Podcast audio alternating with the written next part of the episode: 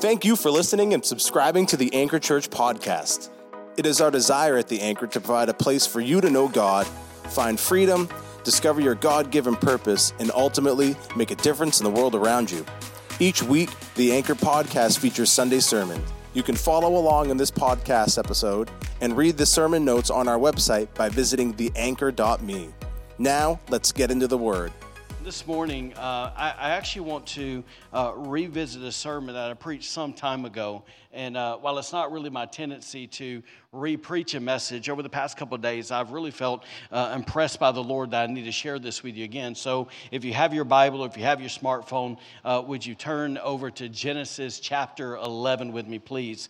Genesis chapter 11 as you're flipping there or turning there or clicking there, let me just say this that, um, you know, for the next few minutes, I, I want us to turn our attention uh, to a man named Terah. Um, you know, a very, uh, you know, I guess obscure man that's in the Bible, but my hope is is that as we unpack the very few verses that contain this man's life's journey, his life story, that God will uh, just use it, speak to us clearly. Amen. So I just encourage you to lean in and uh, believe God's going to talk to you today. If you're there in Genesis 11, say, Oh, yeah. Awesome. Great job. Listen, we are, if you can just kind of look down there, verse 24, this is where Genesis chapter 11, verse 24, this is where we're first introduced to Terah. This is where he's born. The Bible goes on to say that he had three sons. We know their names are Abram, Nahor, and Haran. And it also goes on to say that the boys got married. And unfortunately, after Haran uh, had a son named Lot, he passed away. So it, it's basically that's the first part of the story, and that brings us to the two main verses that we're going to focus on today. If you can look at uh, verse 31, I'm going to read out the Amplified uh, Quasi New Living Translation that I combined. Okay, here we go. Genesis 11, 31 through 32. It says this It says, One day that Terah took his son Abram, his daughter in law Sarai, and his grandson Lot, and they moved away from the Ur Chaldeans. It says they were headed to the land of Canaan, but when they came to Haran, they settled there. And Terah lived 205 years, and Terah died in Haran. Let's swing back to the top and let's work our way through this. Back to verse 31. It says, One day Terah took, or one day Terah led his son Abram, his, son, uh, his daughter in law Sarai, and his grandson Lot, and they moved. Can somebody say they moved? Come on, let's say it like we mean it. Say they moved. Listen, the Bible doesn't give us an explanation of why Terah decided to, you know, saddle up the camel caravan, load up the donkeys, and head west uh, with his family, his friends, his servants, his belongings, and whatnot, right? Uh, I, I, don't know. Maybe he read something on the internet. Maybe he heard something at the barbershop. You know, maybe he ran into a stranger at Rennie's that told him something really exciting. Uh, maybe the economy went south. I don't know. But somehow he found out about this distant land and he decided that it was time for him and his family to move to that location. Now, if you understand, anything about this time period, this wasn't something that people did. So this was extremely uncommon. Verse 31 goes on to say this it says, And they moved away. Can somebody say away? They moved away from Ur of the Chaldeans. All right, so let me stop there and let me give you a few quick facts that I believe are really important to the story here.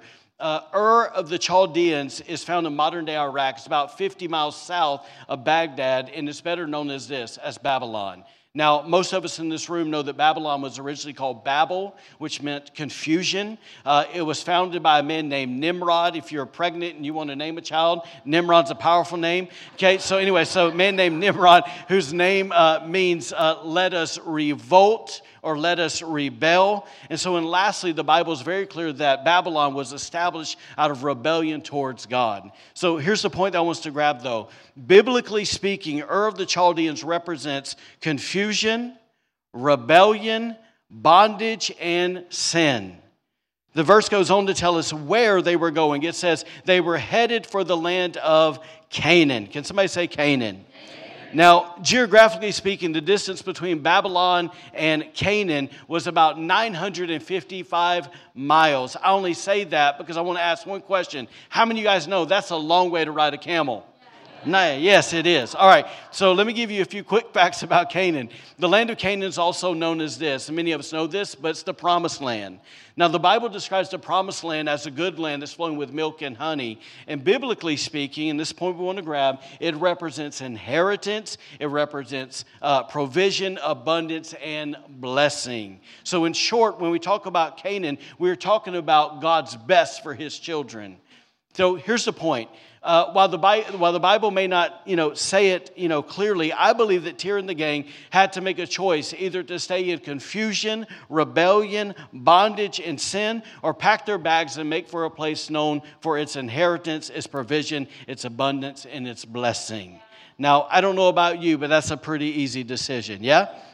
All right, let's keep moving. At this point, it appears like everything's going well for Terah Abram, Sarai, and Lot, right? They're leaving bondage and they're making their way to blessing. And, uh, but it seems like out of nowhere, it seems like the wheels kind of fall off the, the camel caravan. Now, now, how do we know this? Uh, because look back at our verse. It simply says this it says, But when, obviously that's signifying a moment in time, but when they came to Haran. Now, please don't miss this. You're going to miss everything we're going to say it, it seems like at that point, the, the, the, the GPS was set for Canaan, right? the great promised land, right? The land known for its abundance, but then something happened that they weren't expecting. And, and, I just want to submit to you that in that, in that moment, that, that unexpected moment, I, I believe that Terah made a mistake that a lot of Christians are making today. And if I could be so bold to tell you this, that I think there's probably people in this room that have made the same mistake. I know I have before, but we've made the same mistake uh, that Terah made, and we don't even understand. We're not even aware that we made it. And, and I believe the mistake is simply this is, is that when we encounter a Haran, that it changes everything. Now, I know you're sitting there going, okay, what is a Haran? Great question, right? Uh, the word Haran simply means this it means parched. means parched. In other words, Haran is described as a, as a desert, a dry place, a location that's withered by the sun. So, in other words, Terah ran into, he was on his way to the promised land. He was on his way to Canaan, right? He was on his way to abundance, inheritance, blessing, all this wonderful stuff. And he ran into a spiritual dry place. Come on, you know what I'm talking about. If you walk with Jesus for any amount of time, you've hit one, two, three, or 40 of those. Amen? So, listen, in one moment, we know this that we're making great progress towards our destiny, right? We're enjoying God's presence. We're full of joy. Our prayers are being answered. We're hearing God's voice. We, you know, the Word of God's just exploding. It's coming alive to us. We have this clear sense of God's calling in our lives. In, other words, in the, in the great, you know, in the words of the great prophet Nacho Libre, you know, life is good right? It's good. It's good, right? So, and then it's like out of nowhere, we find ourselves in Haran. We find ourselves in this dry place, this parched place, this spiritual desert, and almost instantly, God feels distant. Our prayers seem to be hitting the wall, right? God is silent, and we find ourselves in a complete fog when it comes to our calling. In short, life is not good. Wave your hand, I mean, if you know what I'm talking about.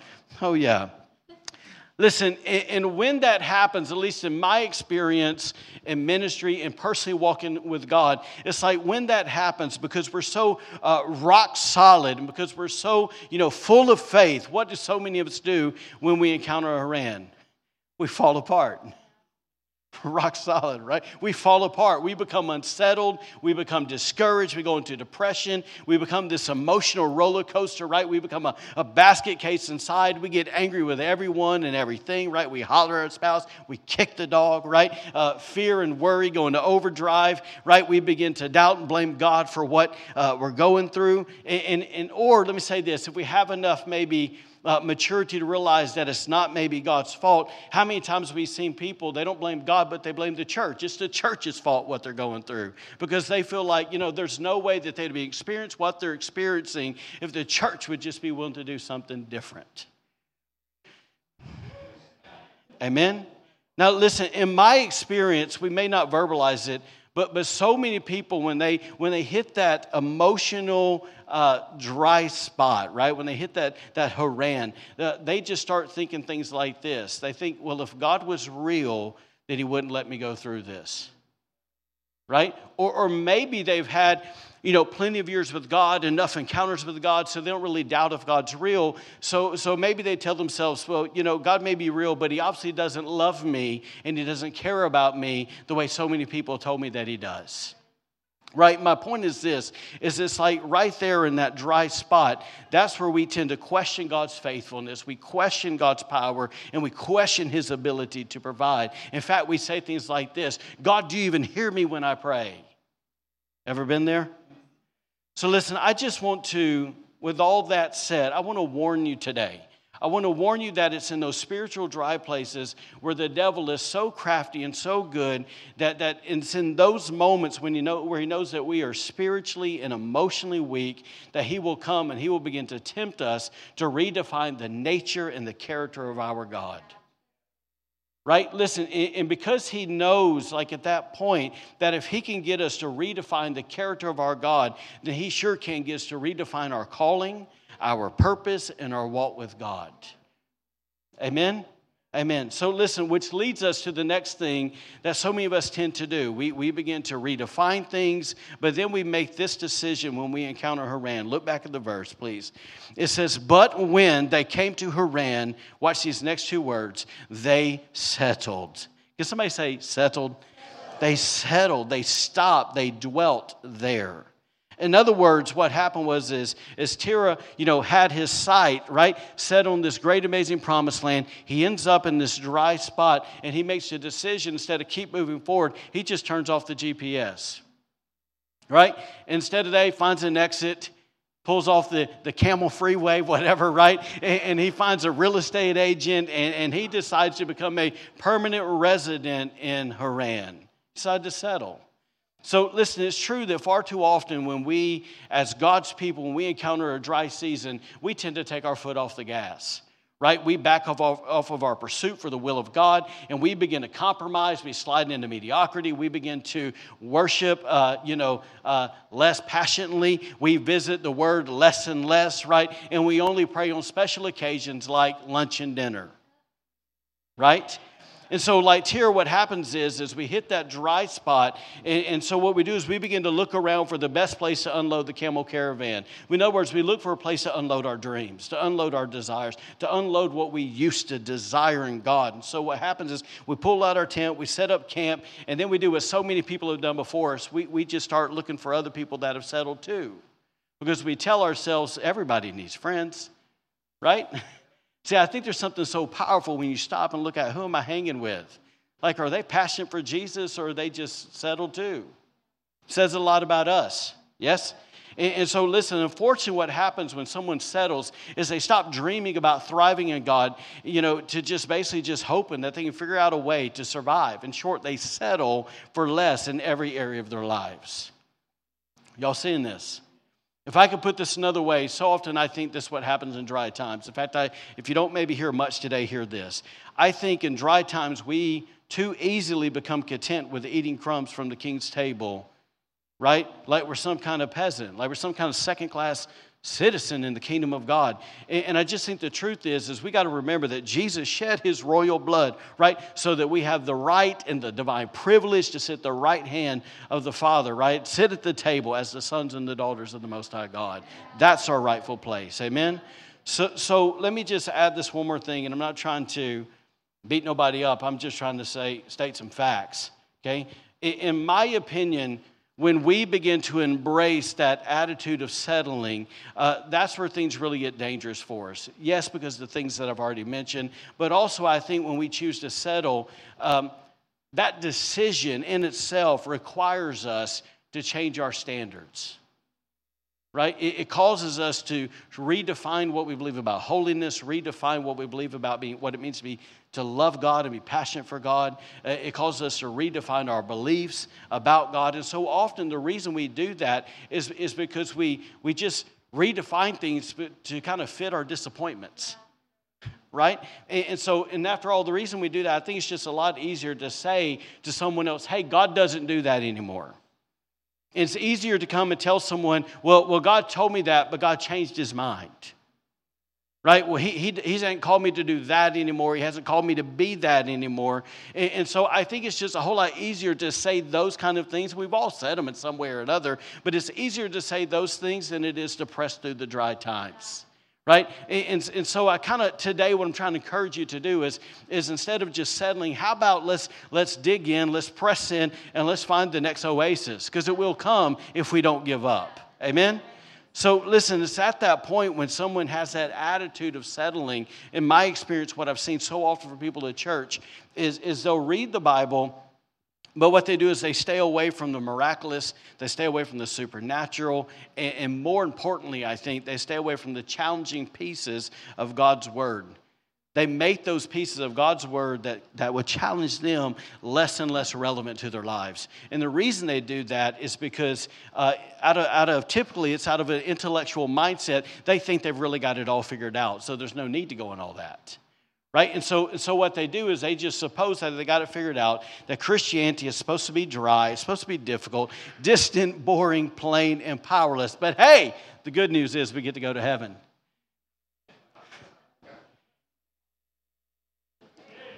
Woo! Who wants to go witnessing now, right? It's like, come on. And, and so it's, it's such a, how can I say this? It's such a, it's shortchanging what Jesus died for, right? So, so, so, let's go back to our, our main verse here. What's, what ultimately happened to the guy named Terah in the spiritual dry place? It says in verse 32, it says, And Terah lived 205 years, and Terah died in Haran. Can somebody say he died? He died in the parched place, he died in the spiritual dry place. Now, in light of this, I, I, personally think it's very interesting that, that when we stop long enough and we dig into this and we actually begin to look at what does uh, Terah's name mean. Terah's name actually means this. Think about this in light of the story. His name means delay. Delay. Delay. The word delay means to put off to a later time, to postpone, to put off action, to procrastinate, to impede the process or progress of. Gang, here's my point. Is because Terah obviously became a spiritual procrastinator because he lacked action, because he thought he could put all forward movement to a later time. He ultimately traded a life of God's, uh, God's fullness, of God's best, for a place in the desert. Or if we could put it this way, because he got delayed, he died somewhere in between bondage and blessing. Now, I don't know about you in this room, but I don't want to die in that place.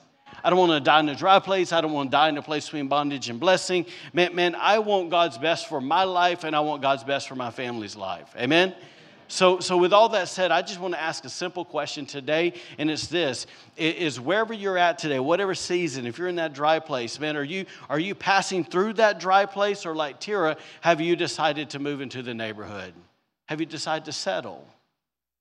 Right? And so, could it be possible today, if we would actually do some soul searching, that, that maybe somebody in here, that maybe you've been delayed for some time? Just maybe a thought. All right, so with all that in mind, let me give you uh, just real quick uh, two short. Uh, you know, two different types basically of Harans that you and I can potentially run into as believers, spiritual dry places. The first one is this, and these are really important. First one is this it's a God ordained dry place a God ordained dry place. You can't talk about this without, without bringing in what God does actually sometimes with us, right? Now, now, now I realize when I say that to some of you guys that have been walking with Jesus for a while, you're like, that's a no brainer. Like, I get that. But, but, but listen, in the last 20, I don't know, 26 years, I cannot tell you how many Christians I've ran into that when they are walking with God, man, it's like fireworks, they're excited, things are going great, and then they hit a dry spot and then they're shell shocked like they, like they have no clue what to do, right? And it's like for, for whatever reason, like Terah, it's like no one ever told them that spiritual dry places are just part of the journey. They're just part of it. And if I could say something to a lot of people, they're, they're part of the journey. They're not meant to be the journey itself okay? And meaning that we're not supposed to stay there again, right? Which means this is that if we want to experience God's best for us, and I believe that we do, right? Th- then we're going to have to accept the fact that we're going to have to go through some dry places to get where God wants us to be. It's just part of it, once again, okay? That we'll have to accept that these dry places, that these dry seasons are just as important as the seasons of an open heaven right? In other words, there's times where you feel like, man, the rain of heaven is falling on you. And then there's times where you feel like there's not even a drop. And I'm trying to say that they are equally important, that they are both essential in the maturation process if you want to become who God's called you to be. Right? So listen, so today, let me just throw this out there. If you're, if you're a person that's in one of those God ordained dry places, I, I think it, it's sometime, some place in your heart, you got to find, you got to have peace with that. Like you got to find peace with it, right? That, that, that once again, it's just something you're going to endure and, and to understand that God is clearly trying to bring transformation into your life somewhere. Like it's just part of it, right? And, and, and if you could think that it's like that's the moment, guys, it's not really, and I've been doing this for a while, it, the, the high spots with God where God falls into place and like a bomb goes off. I, I love those moments. But the reality is, is in comparison to the dry moments, I have grown significantly more in the dry moments than I have in those incredible moments, right? And the reason is, is because yes, they're amazing. We get to touch heaven, but over here, that's really where the school of the Spirit, right? That's really where you're being developed.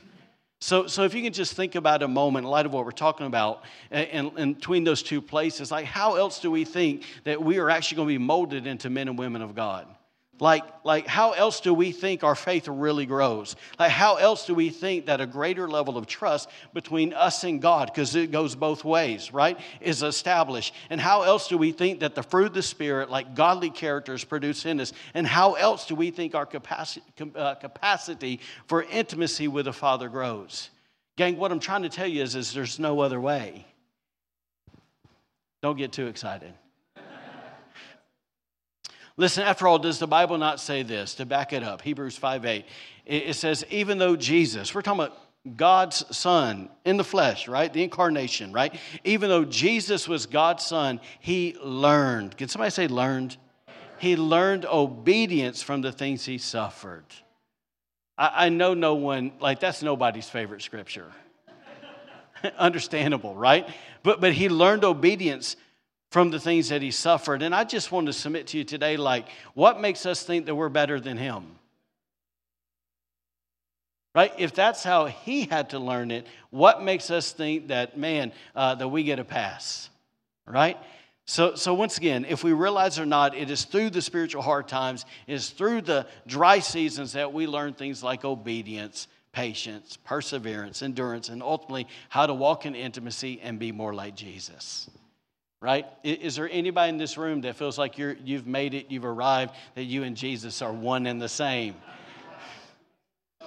If, you, if you're there, we'll pray for you after service because you might need to be humbled, okay? So, but, but I just want to repeat to you once again, there, there's no other way. It's the way God does it, okay? So let me transition this thought with this. Am, am I sitting here telling you guys uh, that God allows us to go through hard times, go through, I'm going to say it, go through hard times and through dry seasons for His purpose and for our benefit? The answer is a thousand percent yes, right? On that note, consider these two verses. We're talking about Jesus. This is right after he got baptized, Luke chapter 4, verse 1. It says, Then Jesus being filled with the Holy Spirit. That's a good day.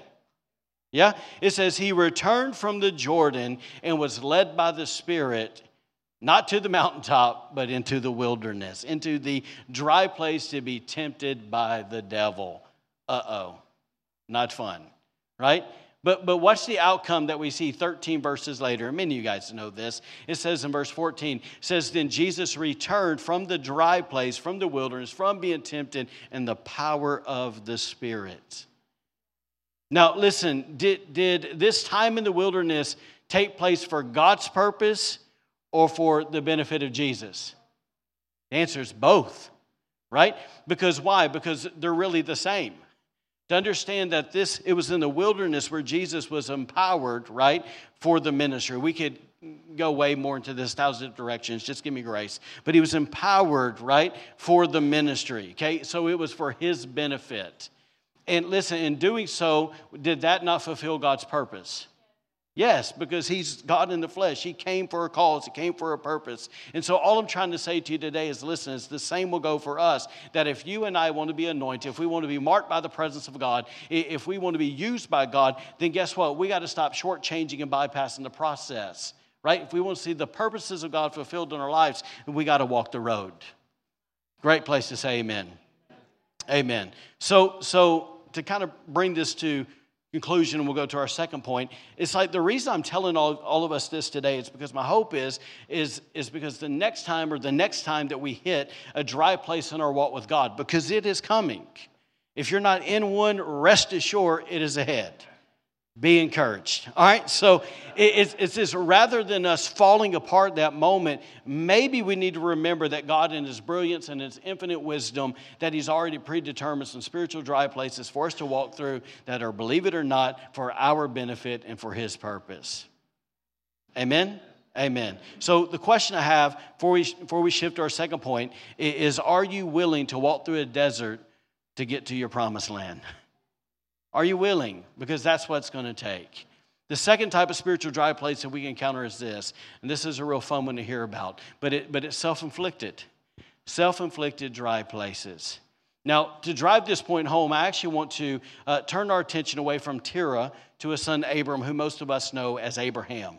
Okay, um, let me kind of set this up. I, I really, just to be quite honest with you, I wish I had about another 30 minutes to present this in the way that I would like to, but we don't have that time. Aren't you glad? Okay?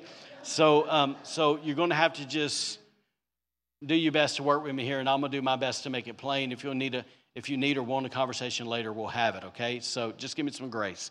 But for years, when when I uh, would hear go to church and I would hear some sermon about Abraham, it seemed like it never failed. The preacher would would typically say that after Abraham's father died. So once Terah died, that God spoke to Abraham. And then they would quote the very next verse because we went because it goes um, Genesis 11, 31, 32, and then that's the chapter change into Genesis 12, verse 1. And so they would say that Terah died, and then God spoke to him, and they would quote the verse. Now the Lord had said to Abram, Get out of your country, from your family, and from your father's house to a land that I will show you. Now, by doing this, the preacher would almost 100% of the time insinuate that once God spoke to Abraham about his plan for his life, that Abraham stepped out in faith and man, the rest was history. Like, like he heard God and he obeyed. Like this dude nailed it on the first time. But I want you to know that's not the whole picture if you actually bring it all together, okay?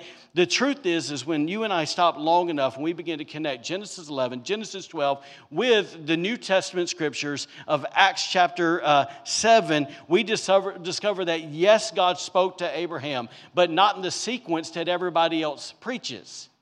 Okay, and I'm trying to say I'm better than, I'm just saying I saw something, right?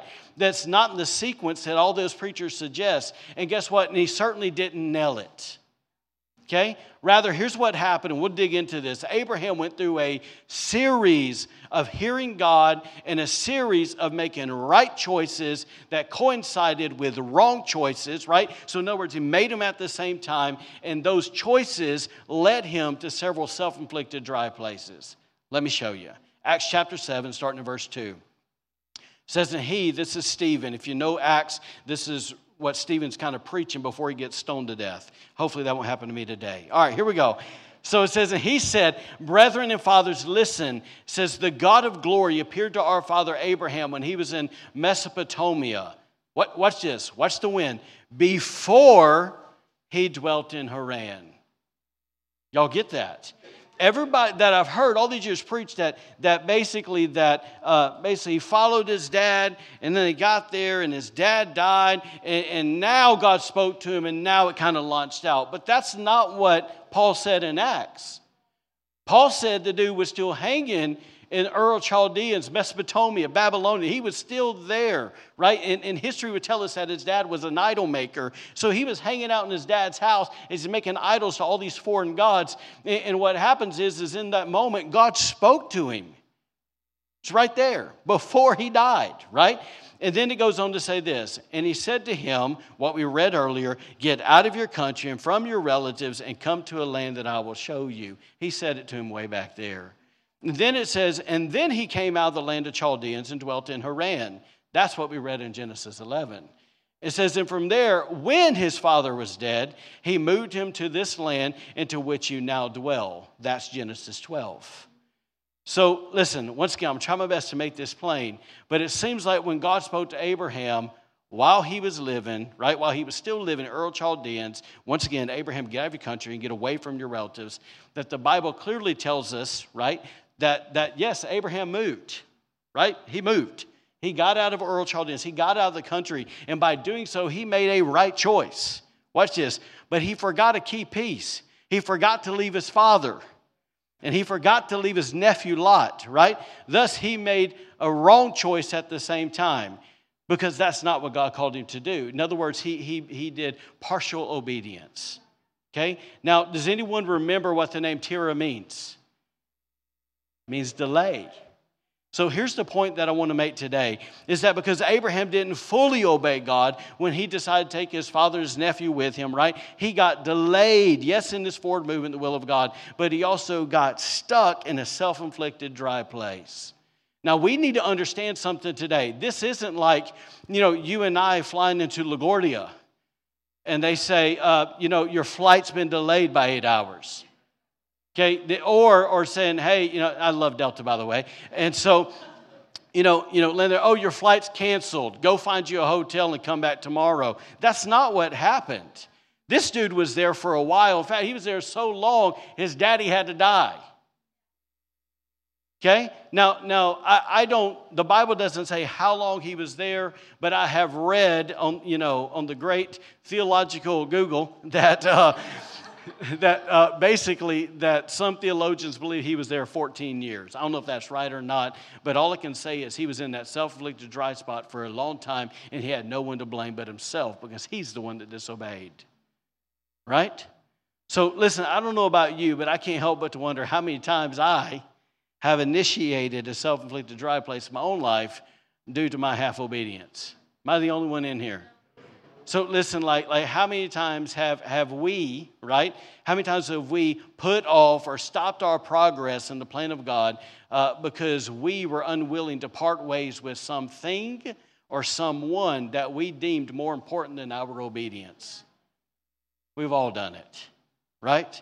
So let me kind of give you a side note, if we can pause right there for a moment, because I think this is really important for all of us to hear. Uh, did you notice that Abraham wasn't the only one who had to pay the price for his lack of disobedience, or his lack of obedience? Did you notice that? It said that his wife Sarai was with him. right? And uh, I, I could go in a, plenty of directions there, but I won't. But let me just say this it's a reminder that our decisions affect more than just us. Right? In, in, in fact, I, uh, I hesitate to share this with you, but, but Jennifer and I are friends with a couple, and uh, they live in another state. You guys have never met them. And uh, from the first time I met them, a, I fell in love with them. Amazing people. They love Jesus, have an absolute beautiful family. Um, but, but the wife, anytime things get like the presence of God comes, man, she starts crying. And the reason is, is because she knows in her heart of hearts that God's called them to be missionaries. And the problem is, is my buddy, whom I love, is so scared to take the next step. Right? So, so here they are, all these beautiful children, and, and because he is so indecisive and he can't make a decision, even though he, he, he like um, flirts with it. He goes back and forth. Should we do it? Should we not do it? I mean, it's this constant state where it just wears you out because he can't make a decision. At the end of the day, because of that, he's not only caused himself to be delayed in the call of God, but he's also caused his wife to be delayed in the call of God. Am I making sense to y'all? So, once again, it affects more than, than just us, okay? All right, so let's swing back to Acts chapter 7 for a moment. Notice that it said, when his father or when his delay was dead, God moved him. God moved him in a forward direction. In other words, Canaan became a real genuine location. It got entered back into the GPS and they were on their way again, right? So, so while I while I believe that we're all probably pretty grateful that we serve a God of second, third, and fourth, and 15th chances, like we're all thankful for that, uh, at the end of the day, man, there's this still this sobering thought linking in the air with that statement. It's simply this it's that there's a fact that until our delays are rendered lifeless, guess what? There'll never really be any forward movement in our life in, in the way God intended. Smile at me, it's okay. So let me expound on that for a minute. Notice Genesis 12, 1 again. I'm going to read it again for about third time. It says, Now the Lord had said to Abram, so now, what, what's now? It's meaning once his father's dead. So that means this it means that God clearly, because he told him in Mesopotamia, and now he's having to tell him again. So he's telling him the second time, Abraham, Get out of your country, get away from your family and your father's house to a land that I will show you. Now, I, I, may not be the smartest guy in the bunch, but, but I'm just thinking if you've spent a significant amount of time in a dry place, then surely you've learned your lesson. Like, surely you got it down, bro, right? So, like, there's zero chance that you're going to make the same mistake twice. Surely you're going to get away from your family. You're going to leave everybody high and dry and just wave, right? You're going to get, you're going to pill out out of the yard, right? Dust flying, whatever. But but but if you read three short verses later, here's what we find. It says in uh, Genesis 12, 4, it says, So Abram departed as the Lord had spoken to him. He made the right choice, and Lot went with him. Wrong choice. Y'all seeing this? If we continue to read the story uh, about Abraham's life, yes, you see that God's blessings begin to trickle into his life. Okay? And so, so it was there. But the reality is, is that his next season of life was really full of disunity, strife, and contention. In other words, it was full of drama, and it was all because of one dude. His name was Lot okay? That because he kept that guy, that wrong choice, that disobedience with him, he created more self inflicted issues because of half obedience. And so, listen, with, with that in mind, um, here's the key point because I want to give a redemptive fact here today. If you and I keep reading the story, we find out that all Abraham had to do was make one decision, and that one decision changed everything. Let me show you here Genesis 13. This has basically got to the point where he was so fed up with stuff happening with Lot and Lot's crew that he finally said, Look, man, uh, you pick a direction. I don't care what it is. You go, and I'm going in the opposite direction. Like he had to get to that point of utter frustration. It, how many of you guys know God doesn't want us to get to that point that we have to make a decision? right? Just obey the first time, it will save us from all that, right? But but it says it says, and the Lord said to Abram after Lot had separated from him. So Lot moved on and he just turned around and it says this God said, Lift up your eyes now and look from the place where you are, northward, southward, eastward, and westward. It's all yours. Here it is.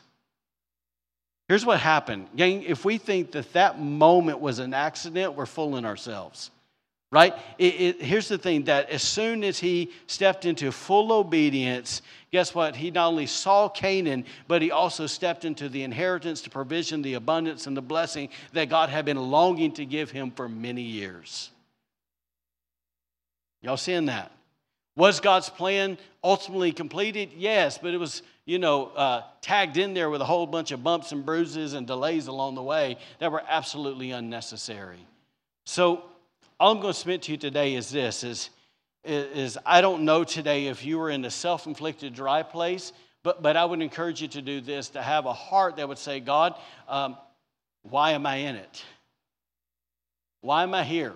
Right? Can you tell me what decision I've made? Can you tell me what someone I'm holding on to or something that I'm holding on to that's hindering me from moving forward, that's causing me to be delayed? Amen? Amen. Can you stand your feet, please? If you don't mind, just close your eyes for a moment. I have zero gold to embarrass anybody today, so this is a safe moment. You're all right.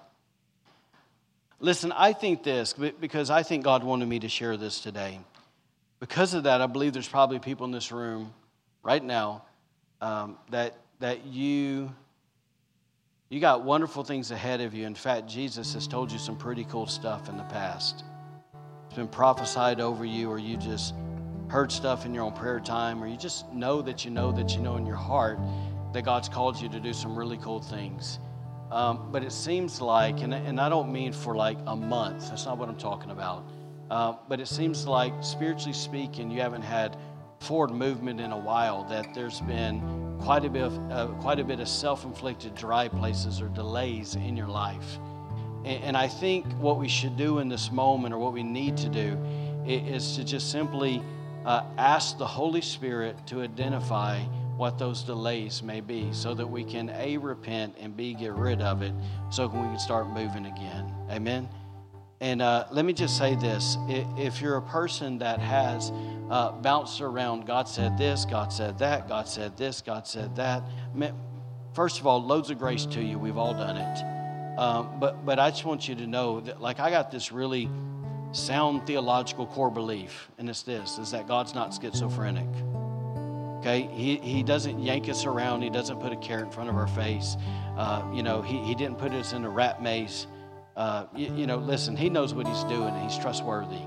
So, so let's just maybe take a minute to, to have an honest talk with the Holy Ghost and say, Lord, why, why, am I, why am I not where I thought I'd be? Is it because of me? And then ask Him to show you why. Can you just do that on your own, please?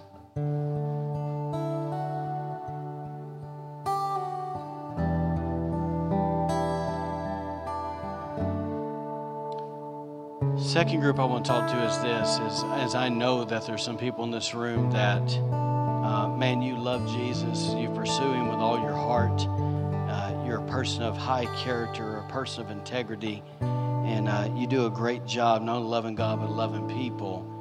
But unfortunately, um, unfortunately, it's not the right word, but it's happened that your right choices have led you to a God ordained dry place. And I just want to, if that's you, I just want to simply encourage you today uh, to not give up, to not quit. Um, you know, let me say it another way that maybe stop resisting it, quit fighting it, and just maybe go, God, if this is you, would you just do what you want to do in me? If you want to transform me, you can transform me completely. I, I just want to come in agreement with you and uh, let Him change you, right? Stop blaming the devil, stop blaming your spouse or your job or whatever else you blame, and just embrace what God's doing. And, and I, I would love to say rest to you, but I'm not so sure if rest is the answer in that moment. I think it's, I think it's submission and surrender quit striving to, to run out of the fire and just instead go, Lord, you have me here for your benefit I'm sorry, you know, for, for your purpose and my benefit. So, Lord, let me embrace it. Amen. Amen.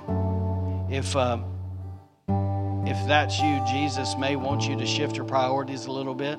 Um, you may you may need to make a little bit more time for Him and a little bit less time for people, uh, but do that. It's worth it. Amen. Let me pray for you. All. I feel like I, I feel like for that first group, I need to pray one thing. I will not go long. Just let me pray something because I think it's Jesus. Can, can we just um, take a posture here, just open us before the Lord? Father, I just ask you simply, Lord, for if, there, if there's anybody in this room, uh, Lord, that has redefined their own identity and calling and purpose in life to, to fit their dry season or to fit their settling. Lord, I'm asking, God, that you would come by your grace and you'd begin to remind them, God, who you've called them to be. God, that you would awaken their hearts, God, to remember the dreams and remember the vision and just the, the, uh, the passion, Lord, that you put in their heart in years past. Father, I pray, God, if they are uh, stuck in a spiritual slumber, God, they're stuck in just eyes closed, ears closed, heart closed. God, that you would remind them, God, yes, that they're a son or a daughter of God, that yes, they're the you know, the head, not the tail, and all those amazing things that your word says about us. But God, personally, who they are called to be, will they remember that? Remember, God, the things that used to wake them up at night, that they would remember the things that used to cause them to lay on the floor and weep and cry and just say, God, would you please do this? God, would you remind them again of what it means to have that intimacy and that uh, just such a, a personal walk with you? Jesus, would you do it in this moment? Come on, help us, Lord. Help us, Lord. In Jesus' name, amen. Thank you for joining us today. Be sure to follow us on Facebook and Instagram for encouragement in your walk with God and to receive updates on events happening at The Anchor. Have a great week and God bless.